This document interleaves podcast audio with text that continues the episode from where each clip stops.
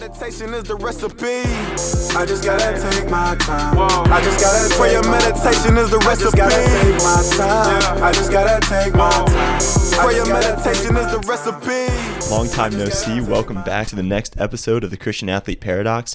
Man, we've got a good one today, and it's so good to be back. Sorry for the delay in posting this. You know, semester got long. We got multiple things we're juggling, but man, it's so good to be back. And I'm so fired up for what we've got coming today with Spencer Ferrari-Wood, the head coach of the national football team in Belgium. And it's going to be a great conversation, and I'm so excited for it. But stay on the lookout for some new stuff coming up. We've got a lot of really interesting things in the works, and I can't wait for you guys to hear it. But, you know, with that being said, let's get right into it.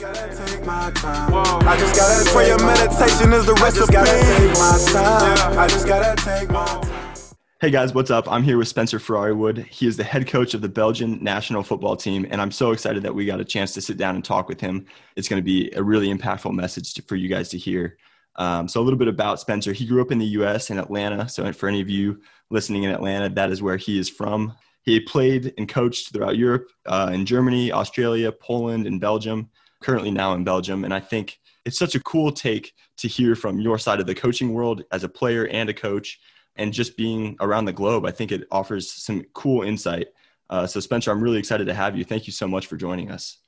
Yeah, thanks, Brian. Thanks for having me. It'll be cool to talk faith and sports. Obviously, I've been a college athlete too, and then now coaching kind of professionally, so to speak, over here. It's been a lot of cool experiences, and I'm happy to share.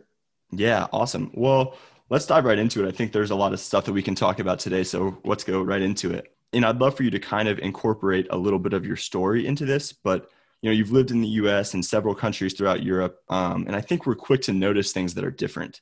Have you noticed differences between, you know, American Christianity and Christianity in European countries? You know, good or bad? Like, what differences have you noticed? Yeah, I mean, I grew up in a Christian home in the States, especially in the South, in the Bible Belt. I mean, Christianity was something that pretty much everybody was comfortable being around. Not to say that everyone was a Christian who has really been transformed by the message of the gospel, but they were comfortable with being in a church setting, or if someone mentions God, it was kind of normal. And I mean, I lived on the West Coast, East Coast, in the Midwest, and that was still kind of the same pretty much everywhere. When I went to Europe, though, I think it was a little bit different, you know, because America was founded, you know, with on the Christian faith. And I think, you know, Europeans, you know, a lot of European countries are not kind of backed on the Christian tradition. And a lot of them that are very steeped in like Catholicism. And so I think a lot of people's view of religion or God or faith or spirituality or what have you over here is either, you know, something that's just very far off, or it's something like, well, you know, I go to mass once or twice a year. God is this, I think, distant, you know, being that I can't really have a personal relationship with. And so I think it's been cool to kind of see the differences in kind of the view of faith over here compared to the States. But I think one thing that's been refreshing, the people that are Christian over here, in my experience, a lot of them are really sold out, and it's transformed them. I think back to my experiences in the States where I became a Christian when I was 6. And I have no doubt in my mind that when I became a Christian, it was genuine, it was real, it was authentic, but it didn't change the way that I lived. And up until I was 19, when I really feel like I started following the Lord, I didn't really grow in my faith at all. And then when it finally got a hold of me is when I really wanted to read the Bible, not because I felt that I should, but because I wanted to. And that's when I started praying all the time, not because I felt that I needed to, but because I wanted to. And I think over here in Europe, you have a lot of people who are kind of thrown off by faith or religion and don't look at it necessarily in a positive way. But the people that, you know, are Christians or really identify with that have really been transformed, and that impacts the way that they live. And I think that's a big difference, because I think there's a lot of Christians, honestly, that have, I wouldn't want to say like theological knowledge, but like have a baseline understanding of Christianity. You know, it doesn't matter how much theological knowledge you have if that theological knowledge doesn't transform the way that you live. I mean, the book of James says even demons believe. So I think it's not enough just to believe, but, you know, if that transforms the way that you live. And so I see Europe as a place that's improving. You know, the faith is being shared here, and it's cool to be a part of that. Yeah. Having lived in America and now Europe, to see the differences, I think one of the things I would point to American Christianity as saying is it's almost become diluted, and there's this opportunity for some people to go deep and some people to acknowledge that Jesus exists. And there's everywhere in between, you know, I'm going to find the level of Christianity that works for me.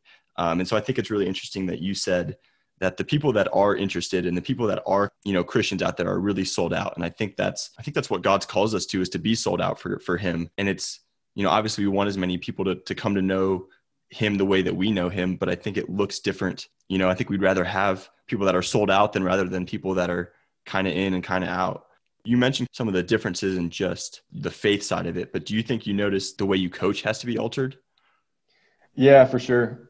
So Belgium's kind of a funny country, and I didn't know this until I moved here, but Belgium is kind of split in two in terms of you have Brussels, which is the capital, and it's right in the middle. And everybody north of Brussels, this is a general statement, but everybody north of Brussels is in Flanders, and they speak Flemish, which is a dialect of Dutch, which I know is confusing. Everyone in the south of Belgium speaks French. And there's actually a little corner that speaks German on the German border. And so, you know, I coach the national team, and so we have, you know, the best players from all over the country. And it's changed the way that I coach because there's a language barrier, because there's a lot of people who, you know, English isn't something that's, you know, used a lot in their home or their work. And so they're not super comfortable in English. Obviously, a lot of people speak English well and fine, but it's a second or third or even fourth language for every one of my players and coaches. And so, yeah, it's changed the way that I coach because I think I have to kind of really rely on simplicity, breaking things down, you know, because I mean, for me, not to get too, you know, schematic on you, but one of the staples of our offense, because I also am a play caller on offense, is like, we want to play fast. And it's like, if you're thinking, you're not playing fast. So I want to, like, how do we make it simple where they can just go and execute something simple? And so I think, you know, having a little bit of a language barrier, you know, it's definitely changed the way that I coach a little bit. And then I think American football, which is what they call it here, it's still a minority sport. I mean, soccer is king over here. Basketball is a big sport, handball, rugby, stuff like that. So football is like, it's just a minority sport. And so it's not the number one sport for a lot of people. And so there's still a lack of knowledge about the game anyway. And it's really funny because I remember when I first came to Poland in 2014, I saw some of the best athletes I've ever seen in my life, but it was like a 27-year-old who's just like a sick athlete, a physical specimen, but I'm having to teach him like, hey, this is what a slant route is. This is what that means. Or like, I'm teaching them what cover 2 is, like things that a lot of American youth know. And you're trying to develop their physical side of things. We're over here in Europe, like they're already great athletes, but you have to really kind of develop like, hey, this is what football is. And this is what we're trying to accomplish on this play. And this is what this coverage means. And so it's different from coaching in the States.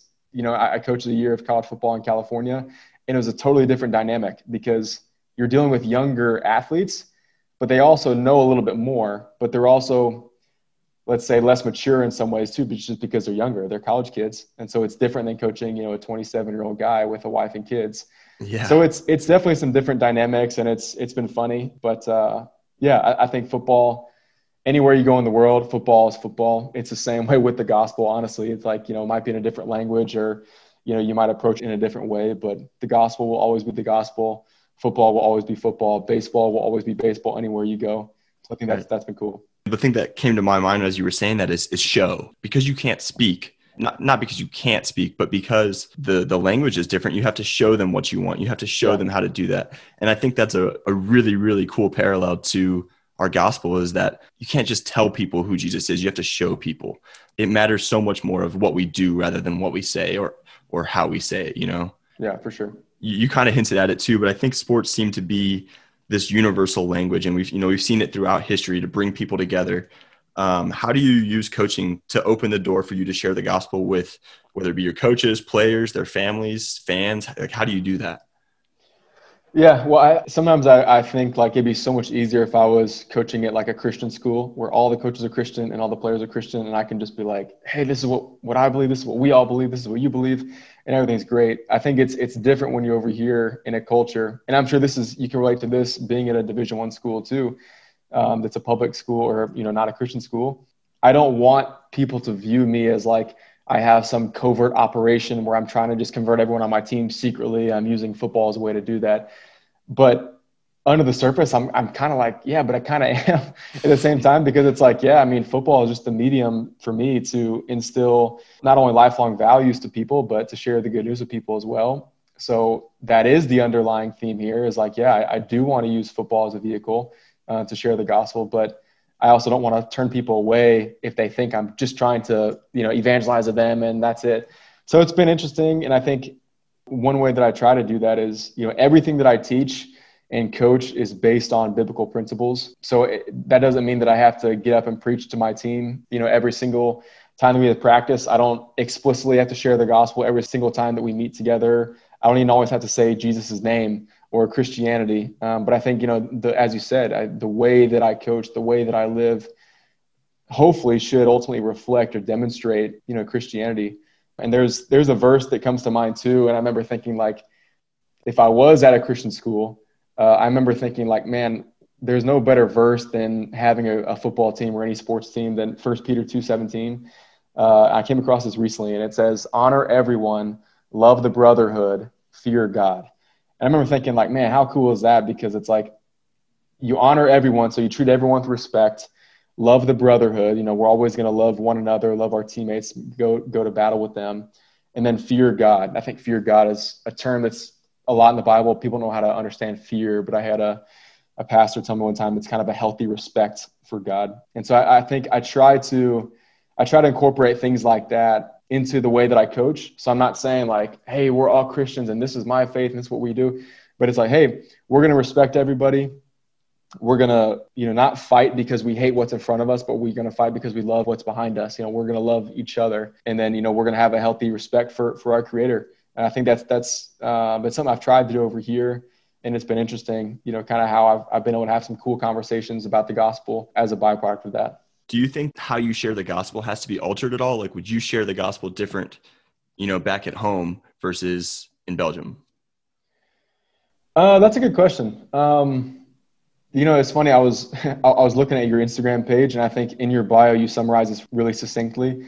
It says, preach the gospel always, and if necessary, use words. And my home church in Atlanta is Passion City Church. They have a big conference, and it's quite a big church. And I signed up for that. It's free online this year. Go check it out. It's awesome. Passion Conference is amazing. I only went there once in college because I was usually out of state or something, but it's incredible. But Pastor Louis, I mean, he's my favorite pastor ever. I mean, I'm a little biased, but I think he's also just such an incredible messenger of the good news. And I remember he gave an example of this a little bit one time. He said, in a perfect world, which 2020 has proven that it's not a perfect world, but in a perfect world, you know, you should be able to share the gospel with someone without ever having to say a word. So for example, like, as a Christian, a non-Christian should view your life. And again, ideally, the non-Christian should come to the Christian and say, look, I don't know what it is that you have, but you have something that I don't have. And I don't know what that is, but I want to know what that is. What is the common denominator? Yes. Yeah. And it's like, I think, you know, that should be the thing that propels people to be drawn to Christians. In fact, you know, the word Christian, like, that came from, like, old believers in Antioch, you know, back in, you know, 20 AD, and it actually meant little Christ was, like, what the word came from. So it's like, Christians, we're not just people who said, like, oh yeah, I said a prayer when I was 4 and now I'm a Christian. It's like, no, they're actually viewed as, like, little Jesuses everywhere because they were so closely identified with that. And, like, they lived in a way that demonstrated their beliefs. And so, yeah, I think it's brilliant to try to, you know, okay, how do I live? It's almost like, you know, we're in sports, we're competitive. We're always trying to compete in different things. It's almost like a game to me, like, all right, how can I get someone to approach me without ever really sharing the gospel with them? But at the same time, I'm clearly demonstrating gospel principles. So it's almost like I kind of, like, compete with myself about that. Like, all right, I'm trying not to be too preachy at practice today, but I'm going to try to do some things that, you know, will enable a player to be like, hey coach, what did you mean by this? And then it's like, opens up a whole nother conversation. So I don't think that's necessarily different in the States or in anywhere in the world. I do think sometimes, you know, Christians in the States, we kind of Americanize the gospel, and we think, you know, we look at the Great Commission and, you know, we go to all nations and we're going to share the good news of people in English. And I think that's great. But I think we also have to keep in mind that, you know, when we think about heaven, it's not going to be in English. Well, I guess I can't say that for certain. Maybe it will be, but I'm saying everyone will be kind of, you know, it's a native tongue. There'll be native tongues. Yeah, exactly. But it'll all make sense, I'm sure, when we're there. Right. But I think American Christians have to keep in mind and remember that there's people every day, like there might be a Chinese speaker communicating to a guy in Arabic in Saudi Arabia, sharing the gospel. It has nothing to do with America, nothing to do with English. And I think that's been really cool. And I think one thing for me, you know, one of the cool experience I had when I came over to Europe and kind of understanding that the gospel isn't an American thing. And I know this probably wasn't your question, but I'm kind of just getting off on the little. No, go for it. Go for it. Was I remember the first time I experienced worship in another language was super cool, because obviously for the first, 20 something years of my life, when I had experienced worship, it was like always in English because that's what I understand. That's what I speak. And so I remember I was living in Munich, Germany at the time. I was coaching there and I went to an incredible church. It's actually a Swiss church, but they have multiple campuses in Austria and Germany. It's a German speaking church. And so I actually had to go to this church and I had translation in English, which is new for me. And it was really cool. I mean, we would have German songs, like worship songs, and I would, try to learn the stuff. And I'm, trying to like worship in German. And it was really cool to kind of take a minute to like look around and see and hear all these Christian people worshiping the same God that I worship in a completely different language that I don't understand, but God does. And I think that was like a really humbling kind of cool moment as like an American Christian. You go to a different place, and in Europe, I mean, people all the time think Americans are so exotic and, oh, that's so cool. Like, have you been to Hollywood? Are there really so many McDonald's everywhere? Like, why aren't you fat? I thought all Americans are fat. And so I think they have this kind of romanticized version of like America as this exotic, fresh place. But it's cool to the flip side of that, for an American to go somewhere and experience worship in another language. I think it really is humbling. And yeah, I think it makes me realize how big and glorious and magnificent God is, that all these people in all these languages worship him in their own way, and it makes sense to him, but it might not to me. But that's been cool. Forgot what the question was, but no, I'm not sure it matters after that. That was awesome. Psalm 96:3 declares glory among the nations, his marvelous works among the peoples. I think that is the Great Commission. That's so cool. To transition a little bit, I guess, when I'm playing, and I'm sure when you're playing, like there's a professionalism between me and my coaches. Do I want to know them? Do I want to be able to speak the gospel to them? Yeah, I do. But there's still like this degree of professionalism that always has to be maintained. Do you find that like it's difficult to show a personal Jesus and a personal faith to them, while still maintaining that, I guess? Yeah, that's a good question. I think it's hard. I think as a Christian, I think you want to share the good news with people, but I think sometimes you don't want to step on toes or drive people away by being, too forced with it, I guess. But I think at the end of the day, it always comes back to what you said. It's the Great Commission. Like we are called to, essentially the Christian life broken down, like we are called to be discipled and make disciples. That's what we're here to do. And I think, so it always comes back to, how do we share the gospel? And I think as we already talked about, like we want to demonstrate and exemplify the gospel in the way that we live. But I think at the end of the day, I think sharing the gospel itself is paramount. And the gospel can be a tough pill to swallow, and it should be. It's the most important decision you're ever going to make. I mean, I think, we don't need to water it down. I think a lot of churches try to be too cool and hip and trendy and just kind of share a very saturated version of the gospel that really isn't the gospel. But it's like, man, the gospel should be a big deal. It should be something that it's almost hard to talk about because it's such a huge thing. It's like, what I'm sharing with you, this is really important to me. It changed my life. So of course I should be like almost a little nervous to share it with you, because like this will radically change yours as well. And I think, there's, and again, this is going off from your question a little bit, but I think, going about, sharing the gospel, I think a lot of Christians and a lot of churches do a lot of really good philanthropic work in terms of, giving shelter to the homeless, feeding people that are hungry, taking care of people, that are in need. And I obviously am all for all those things, but I think sometimes we forget about the gospel in the midst of all that. Mm-hmm. And again, I know this maybe sounds a little contradictory to what I just said about, we want to share it, or live in such a way that people will come to us. But at the end of the day, like we are called very clearly in scripture, to share the good news with people.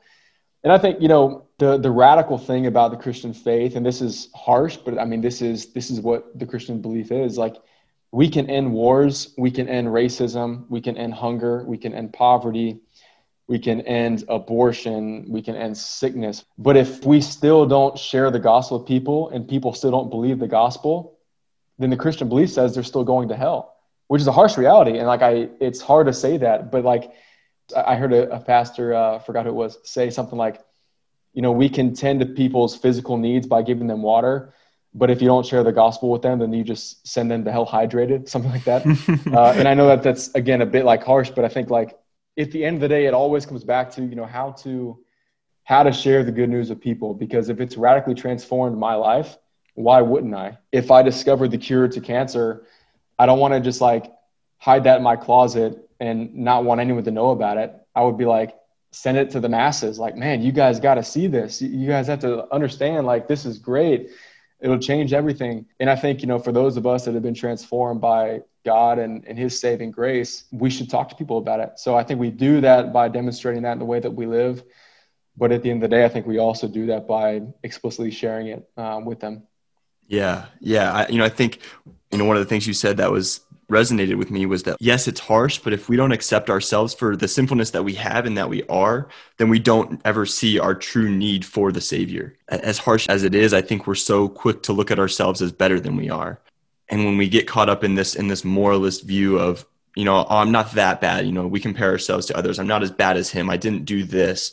Then we don't ever recognize that, no, I'm in desperate need of a Savior to do something in me that I can't do in myself. You mentioned it a little bit before about, the Word of God, and Hebrews 4:12 says, "For the Word of God is living and active, sharper than any two-edged sword." And I think just the beginning of that, for the Word of God is living and active, and how we share the gospel, yes, it matters, but it also doesn't, because the Holy Spirit's going to work through us no matter what. And he's going to work in the way that the other person needs to hear it and work on their heart in a way that we can't do it, because we're not God, Yeah, that's good.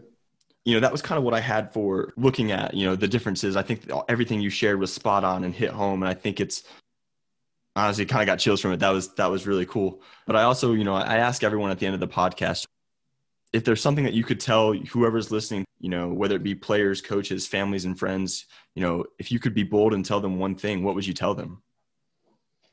Yeah, I think something I wish I would have understood better when I was younger is that, there's no growth in the comfort zone and there's no comfort in the growth zone. And I think a lot of us in sports, we understand that well, because, when we come on a college campus, our coaches are there to take us to a place that we never maybe thought we could be. And so we understand that, but I think, life begins, when you really exit the convenience of your own comfort zone. And I think to give a biblical example of this, right now I'm going through the book of Daniel, a book that I haven't really studied, I think, in a long time. And whether you're a Christian or not, I think a lot of people, they know, or they've heard of Daniel in the lion's den. Maybe when they were a kid, Daniel was in the lion's den, he was thrown in there and he survived. And it was amazing, courageous, act of faith and all that. And I've been going through that recently. And I think what I've realized is why was Daniel, why was he not tripping in the lion's den? Why wasn't he scared? Why wasn't he oh man, this sucks. My life is about to be over. And I think it's because, the book of Daniel, he was an exiled prisoner who was taken from his homeland, sent to another place. And him and his buddies, like Shadrach, Meshach, and Abednego, him and his buddies have just been put to the test over and over and over again. And God always came through. God always delivered. And so they had faith and they had faith and they had faith, and God always came through. And Daniel eventually became, one of the most trusted people in the entire kingdom. And so I think, by the time that he was in the lion's den, he was like, I'm not going to be scared now. I've put my faith in God over and over and over again, and over and over and over again, God has come through for me. So why would I be scared right now? Because I know that God is his perfect. He's completely faithful to me, even when I'm not faithful to him. And I just really love that example of kind of stacking faith. And so I think, when we're able to stack our faith, it makes it really easy to have faith. Just like, creating any kind of habit. It's hard to start a habit because it's new and it's change and it's different. But once a habit becomes a habit, it's just normal. You can look at this with anything. It's hard to get in shape when you're out of shape. But when you're in really good shape, running isn't really hard because you're in shape. If you're reading the Bible every single day, reading the Bible tomorrow isn't going to be anything new because that's what you're accustomed to, because it's become, you know, part of your identity, part of who you are, a habit. And so I think when we stack our faith, it makes it easier to have, you know, faith in the future. So I think we're kind of being kinder to our future selves if we have faith today so that we can have more faith tomorrow. And so I think Daniel's a really good example of that. But yeah, I think, there's no growth in the comfort zone. There's no comfort in the growth zone. And something I wish I would have learned when I was younger. I've never heard stacking faith before. And it's something that I've definitely looked at and said if he's gotten me through this, this, and this, I'm here. But I've never heard a name put to that before. To anyone who's listening, you can say, oh, well, God hasn't actually got me through X, Y, Z before, I'm brand new. But if you actually look at it, he has, because it got you to this moment right here where you're hearing the gospel. And so I think that's, I've never heard that before. I think there's so much to be said about, getting outside of your comfort zone, but the stacking faith thing, that was new. That's really cool for me. I've never heard that. Yeah. Well, I'll share one other quick thing too. And I think this is maybe for those of you who would, identify as Christians, but I think also for those that are not Christians, something really elementary that's going to be a very simple thing, but something that will change your life as it changed mine is, read the word. And I know that's you've probably heard that before, whether you're Christian or not, but there's something transformative about the Bible. It's unlike any other piece of literature in history. I mean, even if you compare Christianity with every other, faith out there. I mean, and again, I got this from Pastor Louis, actually. He did a sermon on this. He said, if you look at the author, there's 66 books in the Bible and it's authored by over 20 people. And it's the 40. Authors.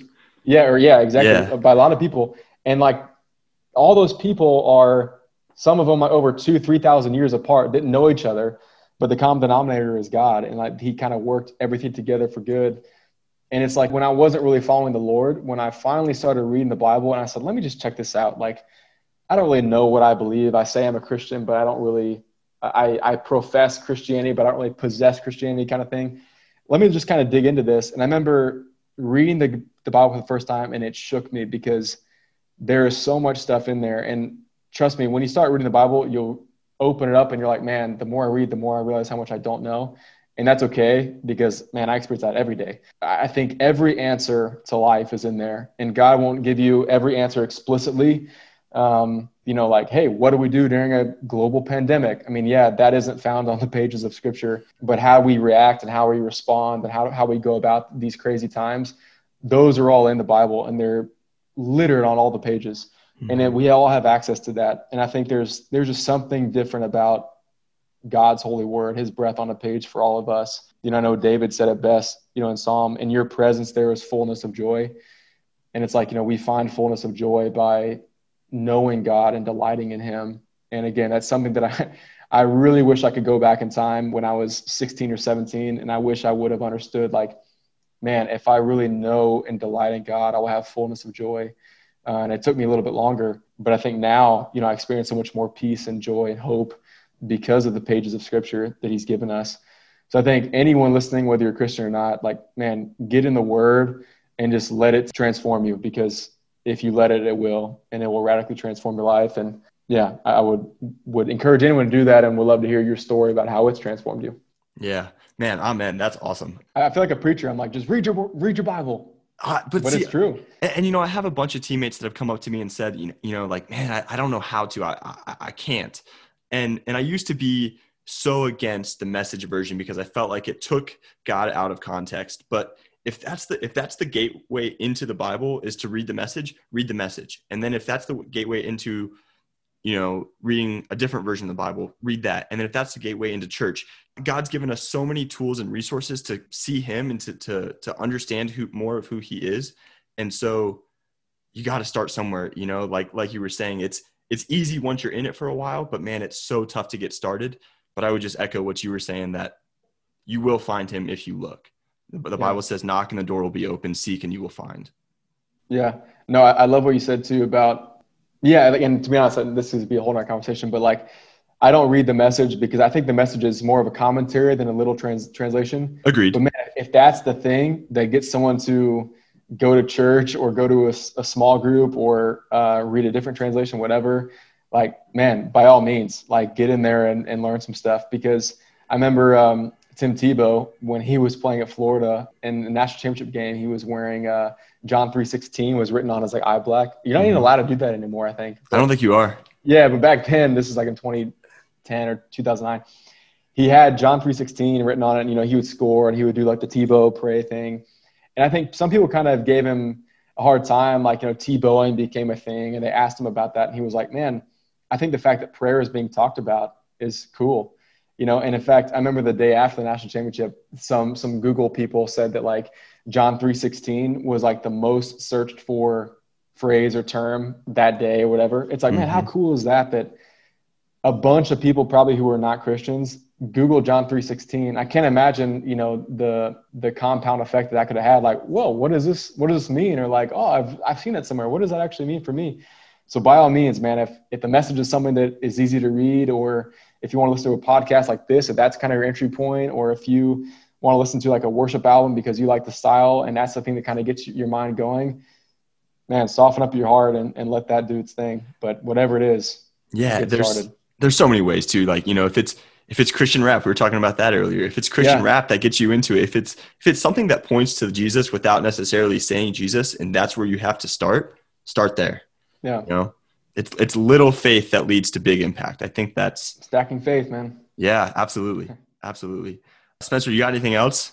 Man, I think I'm all tuckered out now. No, that was awesome. I really appreciate you joining us and just offering wisdom and being faithful to what God's put on your heart. I think there's so much to be said for that and for the way that you're spreading the gospel right where you are and where God has called you to be. Honestly, we'll be praying for you in that. I just, you know, thank you so much for being here. Yeah, thanks for having me, Ryan. And I think, you know, Christians and athletes shouldn't be a paradox, but it's viewed that way, but it shouldn't be. So it's cool that you're talking about these kind of things and creating conversations for people to have and to open up some dialogue about, you know, okay, what does it really mean to be, you know, an athlete who's a Christian? And so I'm happy to be a part of that. Yeah, thank you. Thank you. And guys, as I always end it, you know, we got some cool stuff in the works coming up over the next couple weeks, but I'll leave you with one thing as always, guys. Go Hokies.